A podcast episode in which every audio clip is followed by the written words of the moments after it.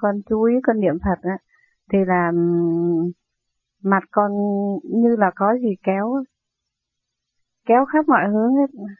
Mà khi mà con mà thiền xong con nằm xuống ấy là chân tay con, nhất là hai bàn chân nó suốt cả, như bẻ qua bên này bẻ qua bên kia như vậy thì là có được không? Mà đầu con cái đó cái đó không tốt, con phải ráng niệm phật nhiều và con không có chấp nhận cái chuyện bể tay bể chân nữa. Không? Cái đó bên bên ngoài họ theo vậy thôi. À, phải nhớ rằng trung tim bộ đạo không nhận bất cứ một cái gì nữa. cử động cơ thể nữa. Không chấp nhận. Trong tâm con nghĩ không chấp nhận thì nó không có đến nữa. Và con nghĩ về thanh thoát trung tim bộ đầu của tôi. Hướng thượng tạo một cái tâm điển tâm để tôi xuất ra đi trở về quê xưa chúng cũ đảnh lễ Phật thôi.